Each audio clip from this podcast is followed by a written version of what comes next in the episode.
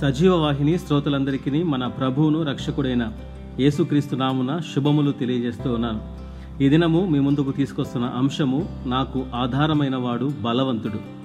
యషయా గ్రంథము నలభైవ అధ్యాయము ఇరవై తొమ్మిదవ వచనంలో సొమ్మసిల్లిన వారికి బలమిచ్చువాడు ఆయనే శక్తిహీనులకు బలాభివృద్ధి కలగజేయవాడు ఆయనే. ఎంత సంపాదించినా ఎందరు ఉన్నా బలం లేకపోతే ఆనందించలేము. ప్రస్తుత దినములలో మనం ఎదుర్కొంటున్న సమస్యలు మానసికముగా బలహీనం చేస్తున్నాయి. మన వారి నుండి ఫోన్ వస్తుందంటేనే భయం. ఎలాంటి వార్త వస్తుందో అని ఆందోళన. ఎన్ని సౌకర్యాలు కలిగి ఉన్నా ప్రస్తుత పరిస్థితులను ఎదుర్కోవాలంటే దేవుని బలం చాలా అవసరం. అందుకే మనకు ఆధారమైన దేవుడు బలమిచ్చువాడు. ఈరోజు దేవుడు ఎప్పుడు బలమిస్తాడు? ఎటువంటి పరిస్థితుల్లో బలమిస్తాడో ఈ వాక్య భాగంలో మనం చూద్దాం. మొట్టమొదటిగా సొమ్మసిలినప్పుడు అనగా అలసిపోయినప్పుడు దేవుడు బలమిస్తాడు. నూట ఏడవ కీర్తన నాలుగు నుండి ఏడు వచనాలు గమనిస్తే ఇస్రాయేలీలు చెర నుండి విడిపించబడినప్పుడు నివాసపురమేదియు వారికి దొరకక అరణ్యంలో ఎడారి త్రోవను వారందరూ తిరుగులాడారు.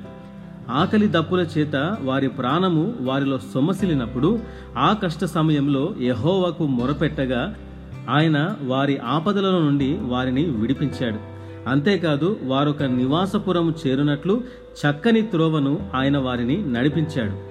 వారి ప్రార్థనకు జవాబుగా దేవుడు సహాయం చేశాడు. ఇక్కడ శరీర రీతిగా వారు అలసిపోయారు. అనగా ఆపదల వలన అలసిపోవడం. ఎలాంటి ఆపదలంటే ఆహారం లేకపోవడం ఆర్థిక సమస్యలు ఆరోగ్య సమస్యలు కష్టానికి ప్రతిఫలం లేకపోవడం ఇలాంటి సమస్యలలో సొమ్మసిల్లిపోతాం. కానీ సొమ్మసిల్లినప్పుడు బలమిచ్చుటకు మన దేవుడు సిద్ధముగా ఉన్నాడు. నీవు సమస్యలలో అలసిపోయినప్పుడు నిరుత్సాహపడక దేవునికి మొరపెట్టు. నూతన బలముతో నింపబడతావు. ఇరవై తొమ్మిదవ కీర్తన పదకొండవ వచనం ప్రకారముగా దేవుడు బలము అనుగ్రహించటం మాత్రమే కాదు బలముతో పాటుగా సమాధానము కలగజేసి నిన్ను ఆశీర్దిస్తాడు రెండోదిగా శక్తి లేనప్పుడు అనగా నిరసించిపోవడం.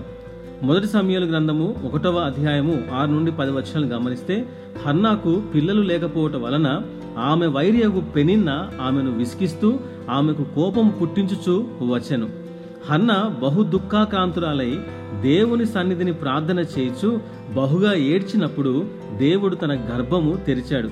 ఇక్కడ మానసికమైన సమస్యను చూస్తున్నాం. మానసిక సమస్యలు మనలోని శక్తిని హరింపజేస్తాయి. నిరసించిపోతాము. మన తోటి వారు కూడా పెనిన్నా వలె మన దగ్గర లేని దానిని బట్టి తక్కువ చేసి మాట్లాడుతుంటారు. పెనిన్నా పిల్లల పేర్లు బైబిల్లో లేవు గాని హన్నా కుమారుడైన సమయలు శక్తివంతమైన దేవుని సేవకుడైనాడు. దేవుని వైపు చూస్తే ఇలాంటి కార్యాలు మనం చూడగలుగుతాము. అందుకే మన దేవుడు శక్తిహీనులకు బలాభివృద్ధిని కలగజేయువాడు. ఈరోజు నీవు సమస్యలలో సమస్యలు ఉన్నా అలసిపోయినా మానసికముగా శక్తిహీనుడవైనా నిరసించిపోయినా నీకు ఆధారమైన వాడు బలమిస్తాడు. నీలో బలమును అభివృద్ధి చేస్తాడు. నిరుత్సాహపడక ఆయన వైపు చూడు. దేవుడిచ్చే బలముని సంపూర్ణంగా పొందుకో. ఈ మాటలు దేవుడు దీవించునుగాక. ఆమెను.